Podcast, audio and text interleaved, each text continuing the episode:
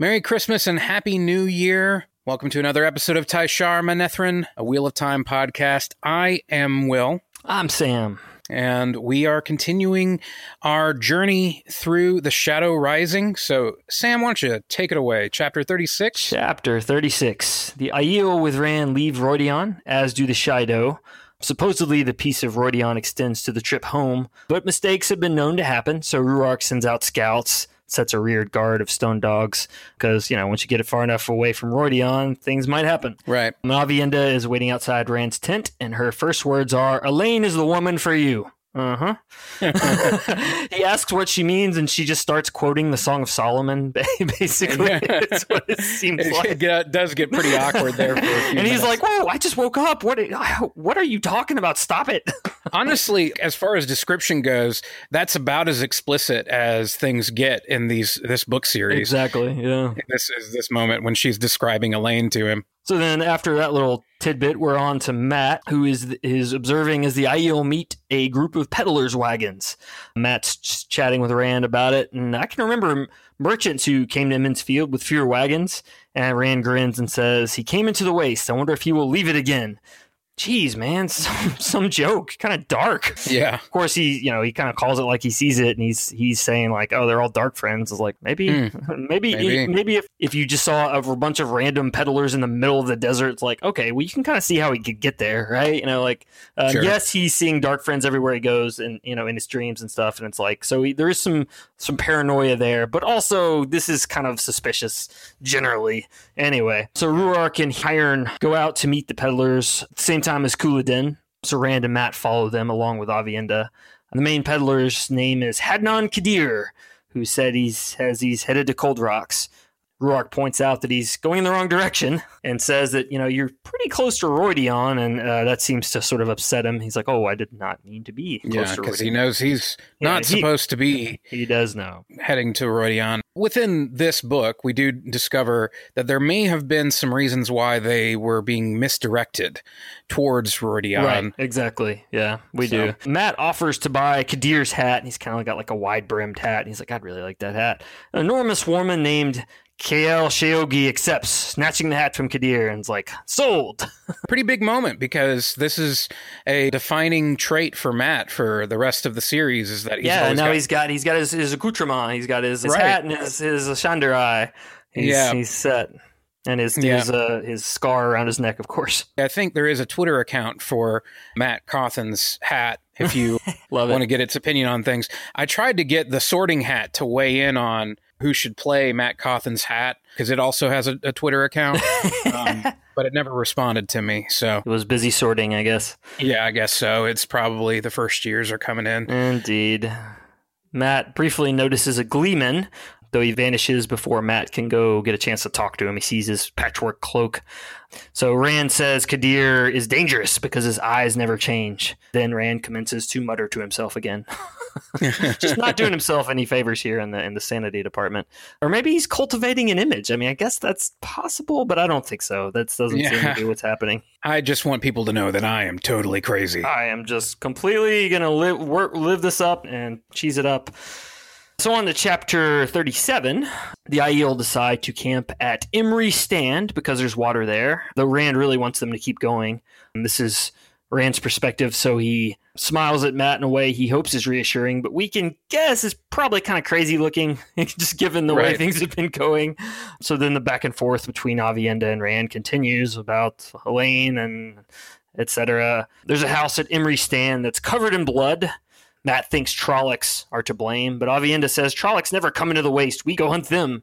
Then we uh, are introduced to the Gleeman, Jasin Natael, who does a great job of getting Matt to tell him everything that happened Right. in Rhuidean with some well placed flattery, implying he'll put Mat in a Gleeman's tale. And really, it's just that Mat just, you know, wanted somebody to talk to, so he didn't mind really. He didn't tell him everything. He didn't tell him about the snakes and the foxes. We're a little conditioned to trust a Gleeman. Yeah, exactly. Yeah, he's just, you know, he's just like, oh, he's gonna mm, tell a story or he's going to make a bard's tale Right. or whatever. Yeah, exactly. You know, it's not for, forbidden for him to talk about Rhuidean like it is for the Aiel, so he doesn't really care about telling them Right. about it. Natael and Keille, the, the woman, have a very suspicious conversation where she's like, We are not here for Rhuidean. Doesn't send off any alarm bells for Mat like it probably should have, or like it maybe it like it would maybe it would for Rand. He's just kind of like, oh, whatever. Y'all are having a y'all are having an argument.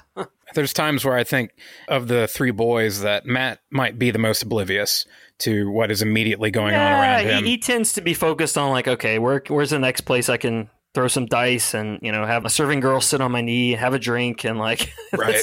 he's like he's like not very suspicious and just kind of like, oh, let's just move on. I'm gonna get out of this, right. get out of what I'm doing here. So at dinner, Natael does tell a ballad, as a Gleeman should, of Manetheren.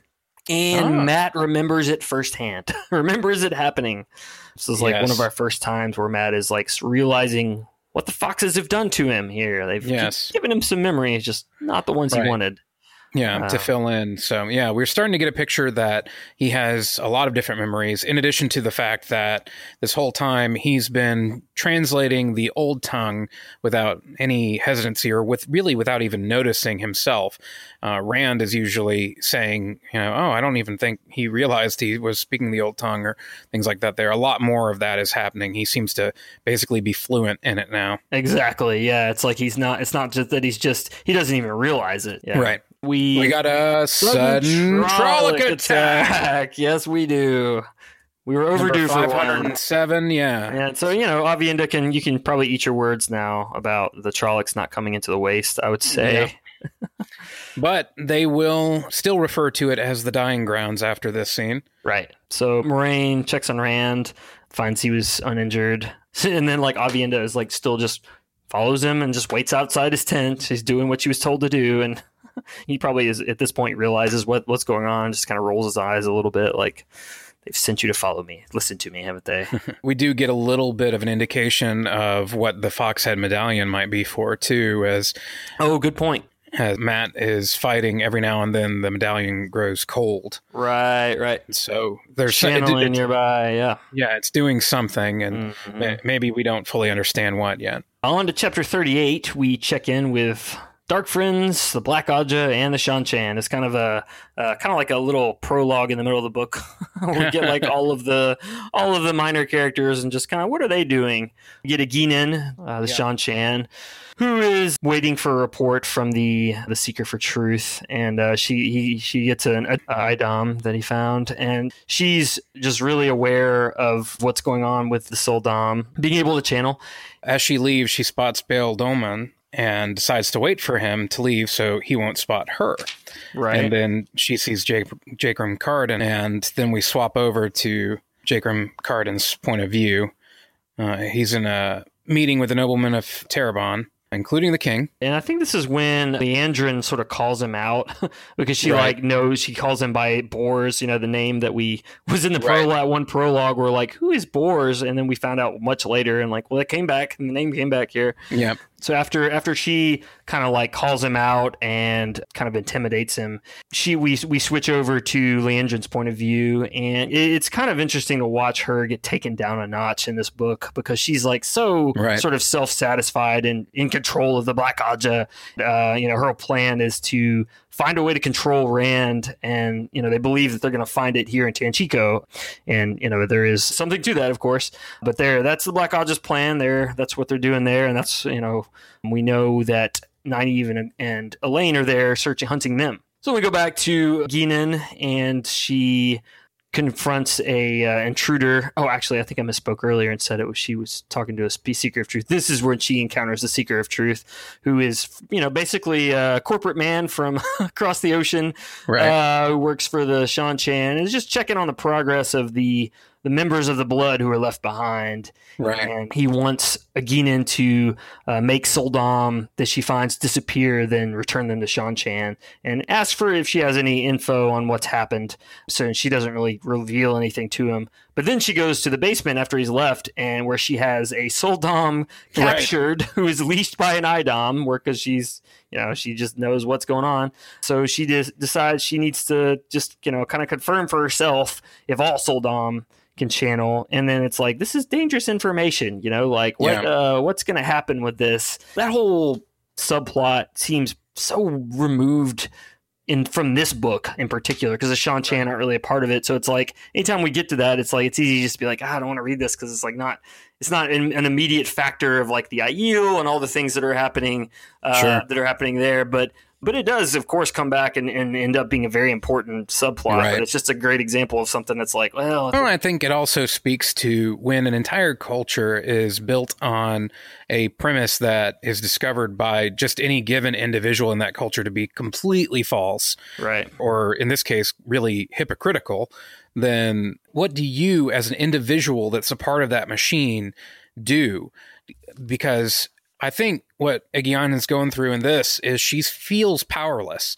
She doesn't know how to begin to confront this. Right. And that's part of why I think she knows full well at this point in the back of her mind, at least, you know, this is my head canon, that that yes, indeed, they all can channel.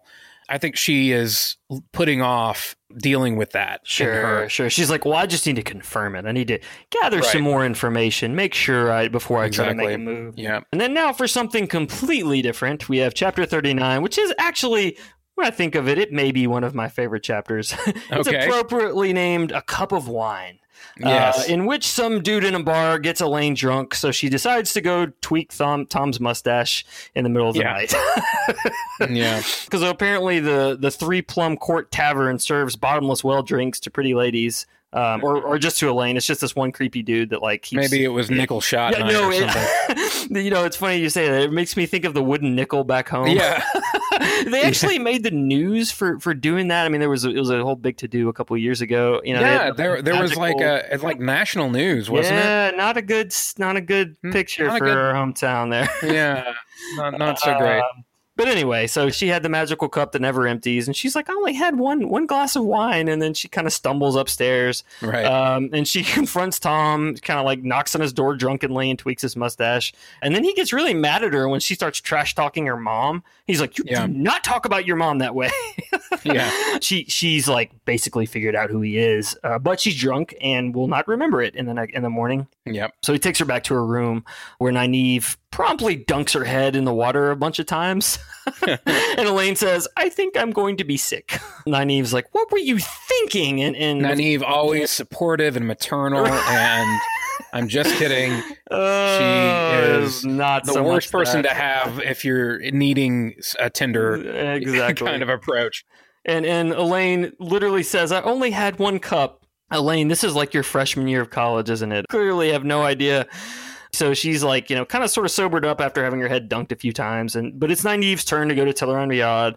So so I just imagine Elayne like sitting on it like a, a stool, just kind of like swaying a little bit, like trying trying to stay awake, which is a fun image. So Nynaeve goes to Tel'aran'rhiod, and we encounter Slayer, who, right. who tries to kill her. And so this is a question. It says he strangely looks like Lan. By the way, right? It does. It does say that. Was it clear to you at this point who Slayer was? was? Not. Nope. Yeah, nope, not it, even a little. It wasn't they, to me either. Me now, you. and looking back, it's like I see how it could have been, but it wasn't to me. Right. Yeah, I, I really I feel like this is one of those things that you really do either have to go to the wiki or you have to re- read it to get the right. full the second time through picture yeah of of uh, who slayer is yeah i would say so yeah and, and and i think that there are there are hints in a certain sense it isn't immediately obvious, yeah. especially the first read through. So tries to kill her, uh, but Bir- Birgitte saves her. I mean, this yep. is one of those times we we get this kind of ongoing developing relationship of, of kind of like back and forth between Birgitte and both Nynaeve and Elayne uh, when they're in Tel'aran'rhiod. She yep. she she helps them out. So the next morning, Tom asks Elayne, how she's doing, and she said she doesn't remember much because I may have eaten some bad apple jelly.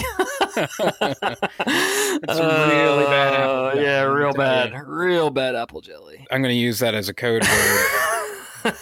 I think that guy had some really bad apple jelly. Exactly. Elayne bandages Nynaeve where the arrow nicked her in Tel'aran'rhiod.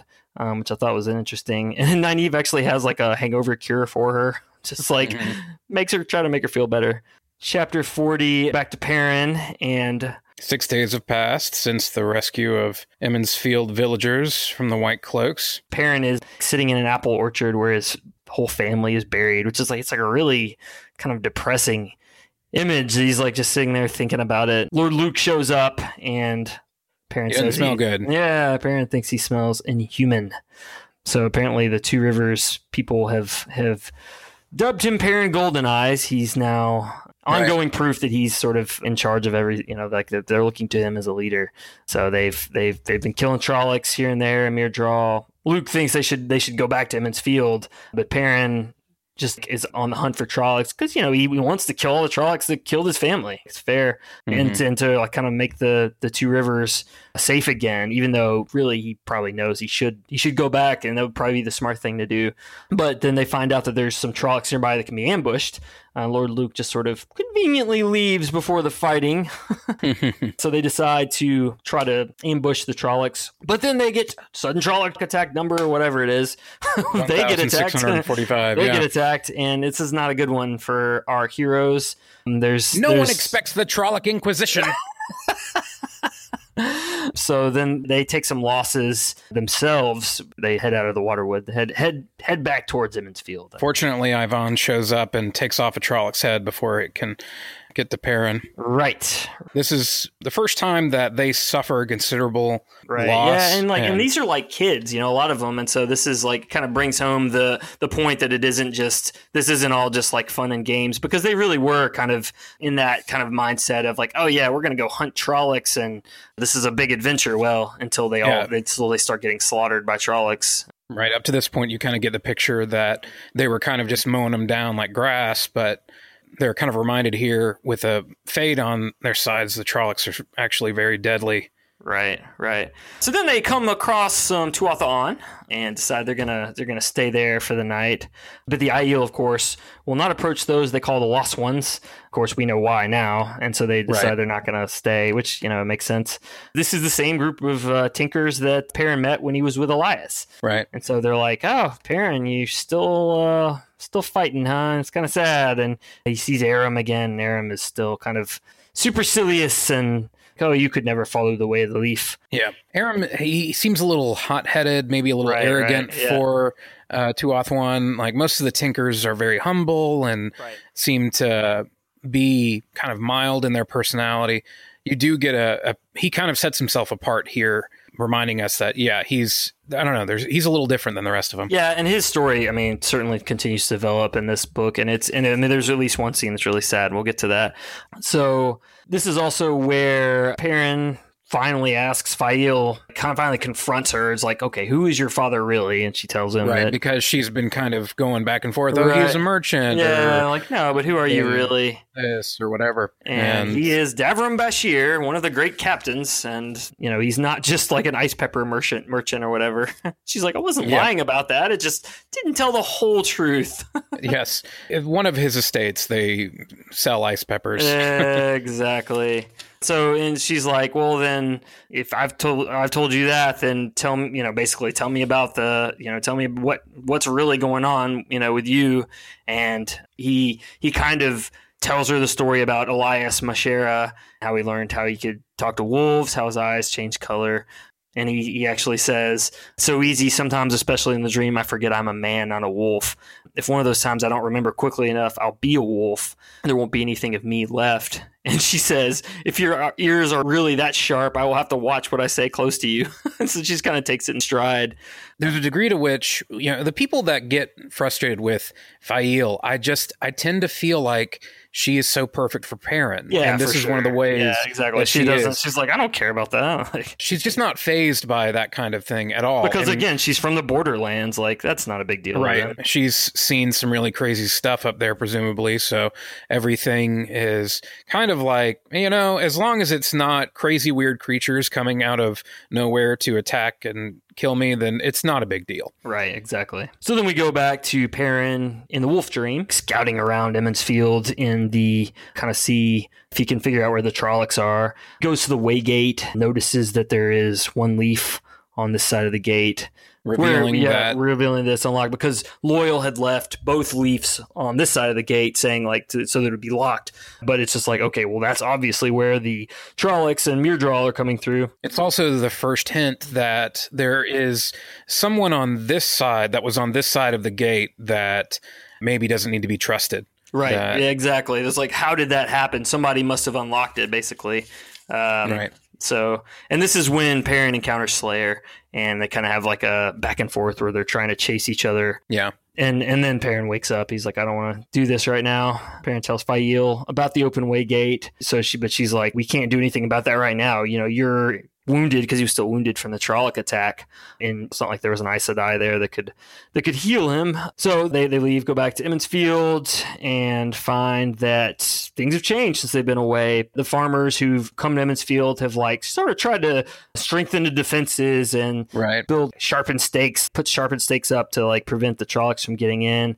Uh, they have catapults, and they get back, and everyone is like admiring Perrin, and They're getting ready for the orcs to attack Helm's Deep, basically. exactly. hmm Verin says that he needs he needs healing, but apparently she's not good at healing. It's so interesting to me how these like different Aes Sedai have different strengths in the power, but apparently Alanna could heal him. In general, Verin is not that powerful, too, right, in the power. Yeah, yeah. She just has the knowledge typically. Right. She's obviously she's pretty sharp and of course we find out again and again that she's smarter than we realize, but yeah, her strength and the power is, is relatively small. As uh, you get the feeling that Brown Ajah in general, Right. They're they're much more focused on, you know, writing books and, and keeping up with Right. history and doing research and that sort of thing. yeah, Verin basically takes Perrin to Alanna to be healed. And this is where we sort of get the sad moment where like the family of all the, the kids who are with him were like, Hey, Will, whoever you know, whoever it is, come, you know, they're like and and then there's some of them that are like, Where's my kid? And oh wait, no, he's they've been they've been killed by Trollocs, you know. And so Perrin is sort of taking this guilt on himself, this horrible guilt that like the people of these people have died under his leadership right. but he's also not mortally wounded, but very wounded. so Loial arrives and right, right. Perrin right. tells him that Waygate is being used by Trollocs again, and Loial blames himself. He's very upset. He's, oh, I you know, should have destroyed the leaf and Right, right. taking it away. So Perrin, He just kind of passes out.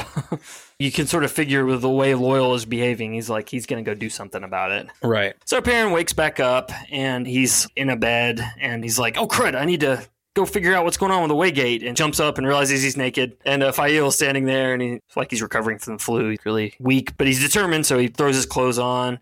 And Faile's like, No, you need to get back in bed. And, and he's like, No, I'm, I will not. so he's kind of walking out of the room with her holding on to him, like hanging off of him. And he's like, I'm going to go find him because she says that Loial and Gaul have gone to the Waygate.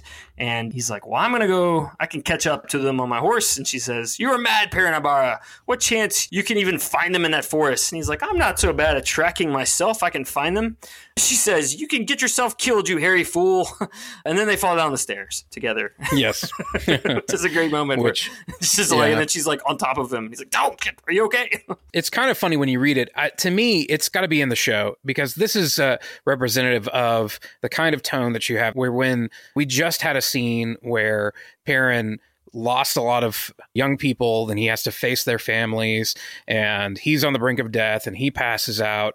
And so things are looking pretty dire. And I feel like we kind of need this moment of just goofy physical comedy for a second to kind of bounce back from that. And I think it's also indicative of one of the ways this book is not grimdark. Exactly. Yeah, no, that that's a really good point, and uh, it's uh, it, and maybe it's one of the reasons I like this book so much, is it does have those moments that are just just kind of comical and and you know, Right. brings us back from the brink of like, oh man, everything's so bleak, Yeah. There's a shout of Trollocs. right? And Perrin's like, I'm gonna go check that out, even if I feel like I'm still kind of feeling that good. And so Bain and Chiad show up and says that there are a lot of Trollocs that are about to attack. So Perrin goes to Tam and Abell and Bran and is like, all right, what are we gonna do? Bran's like, all right, we need to get ready. Let's get, you know, we, we're, we're ready for this. Let's get everybody in their places. Perrin would like to send Faile back to the end. But he realizes that it doesn't matter that she's not going to go, and also she probably wouldn't be any safer there than she would be with him anyway. This is also when the Wolfhead banner shows up. This is a moment that, if if they played it right, I think could be comedic. If every time the Wolfhead banner shows up, the first several times, he's like, "Get get put that thing away," like, right, and right. then it just keeps showing up behind him, like maybe he doesn't even see it, and yeah, Monty you know, Python kind of thing. Yeah, okay. right, I and he's love like, it. "Oh, put Don't get rid of that thing. We don't need that yeah, crap. put put that, yeah, put that." Uh, right. So then there is a minor Trolloc attack, but the archers and catapult are able to kill all of them, including three fades. And so everybody's like, "Yeah, we beat them!" And but Tam and Tomas are smarter than that. yeah, and- they're like, "Wait a minute, this was not really a.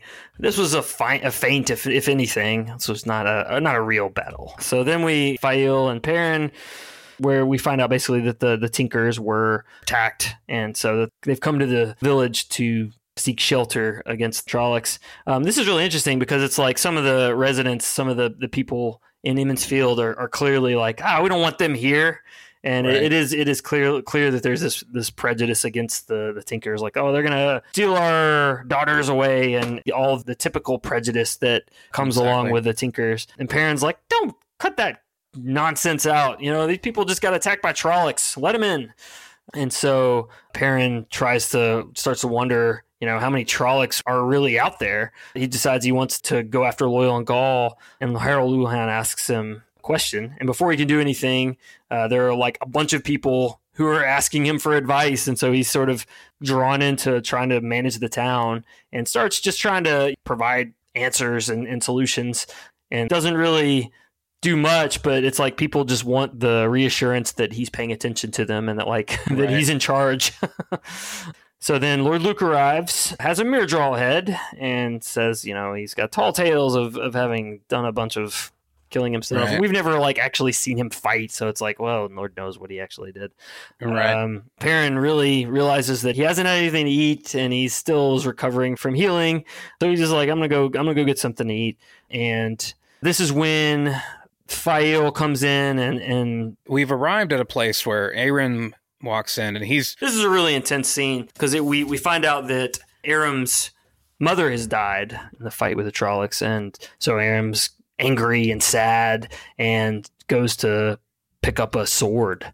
And Yep. right as his grandmother sort of walks in and sees him, and she's like, "No, Aram, don't do it. It's not the way of the leaf." And Perrin sort of steps up and defends him and says, "You know, any man can learn to defend himself if he so desires." And it's just Yeah. like this really sad scene of you can see the parallel where Perrin sort of had similar thoughts about you know the the the hammer and the axe. You know, it's like right. you know I don't want to live this life, but this is the sort of the reality of the world that they live in right now. That Yeah. you know that there's violence everywhere and there's no no way around it. And so he's he's like, no, if he wants to pick up the sword and learn to learn to use it, he can. And he tells him, you know, go get Tam to teach you how to. Use, I don't know how to use a sword. You get Tam to teach you. And it's just this really sort of sad, powerful Right. scene. As this is the end of the chapter, and I think probably we're coming up on a good place to pause. I think we can switch over into talking some spoilers. Spoiler alert! Um, spoiler alert! So if you uh, if you don't want to hear some spoilers for future books or, or whatever, then uh, go ahead and turn it off now and join us next week. If you have read the books or you don't care about spoilers, one of the interesting things about this scene upon a reread is knowing eventually what happens with Aram's character right. he in, in the end turns against Perrin. Masema convinces him that Perrin is a shadow spawn, and Aram dies in the midst of trying to kill Perrin. Aram's whole story is totally tragic. It, it really is. Yeah. And but it's just so interesting because here in this moment, I remembered it a little differently than I think it actually happens because I think I, I was kind of thinking that Perrin wasn't quite as quite as supportive, but he actually is Yeah, very much is. like he's yeah, like, he's like the reason that Aram. I mean, Aram was probably going to do it anyway, but he just Right. encourages him.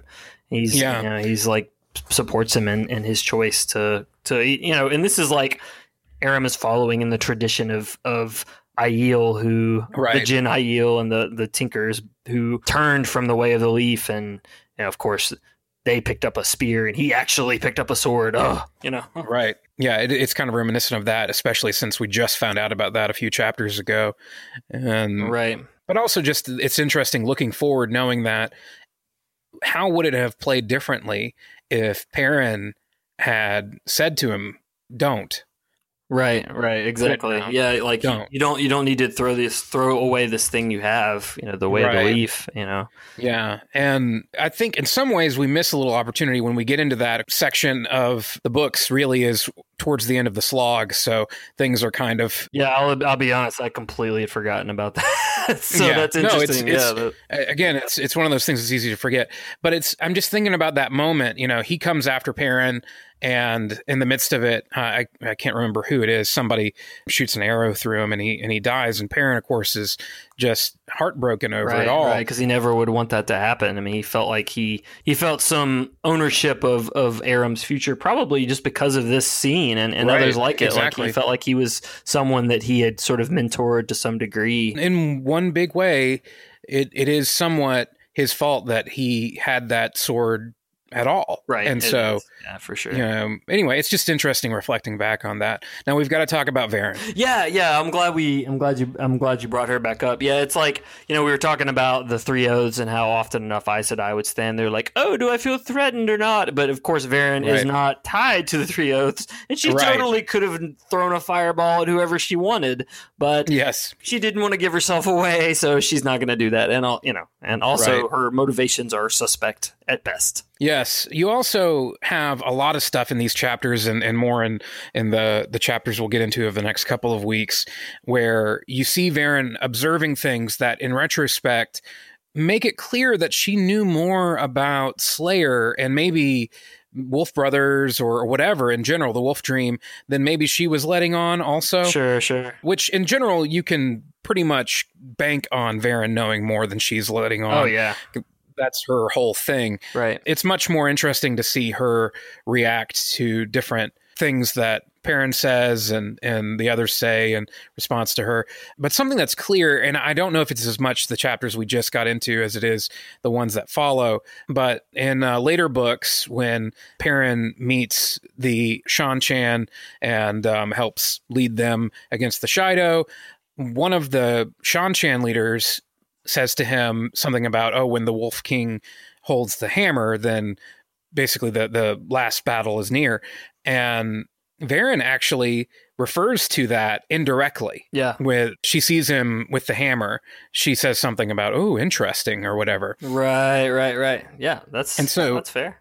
It's just interesting. These chapters to me, when you know, when I say they all read differently, I, I yeah, just go through all of that and think Verin was written in such a way that yes, she clearly had a lot more information than she was letting on. Every time we read a scene with Verin, it's pretty clear that that's the case. You can read every scene differently with her with just a little bit of backstory of, of who she is, right. a little bit more knowledge, as opposed right. to like this image that she portrays as this person who's yeah. absent-minded, like oh, I'm just kind of mumble, bumbling along.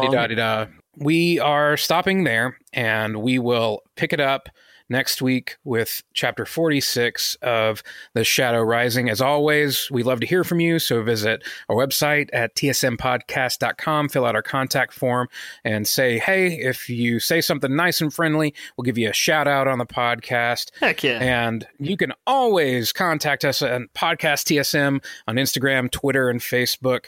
Jump on there. We post some funny memes that are related to Wheel of Time. And if you have theories or or whatever. What do you think these other cast members are going to play that we haven't figured out who they're supposed to be I doing? I was going to say what, the the one that we talked about briefly, the one that we're saying could be Perrin's wife or whatever. Why? I, right. It seems more likely that'd be Elayne or Min. Right. Like, come on, yeah. guys. If if yeah. they really are gonna give Perrin a wife at the beginning of the show, this this show is going a wildly different direction from the books. I mean, right. there's just no getting around that. That's my hope too, and I almost wonder if whatever was put on that online CV was done so as a red herring. Sure, sure. I would hope so. What are your thoughts on that, and anything else in regards to the books or the upcoming show? We'd love to hear about it.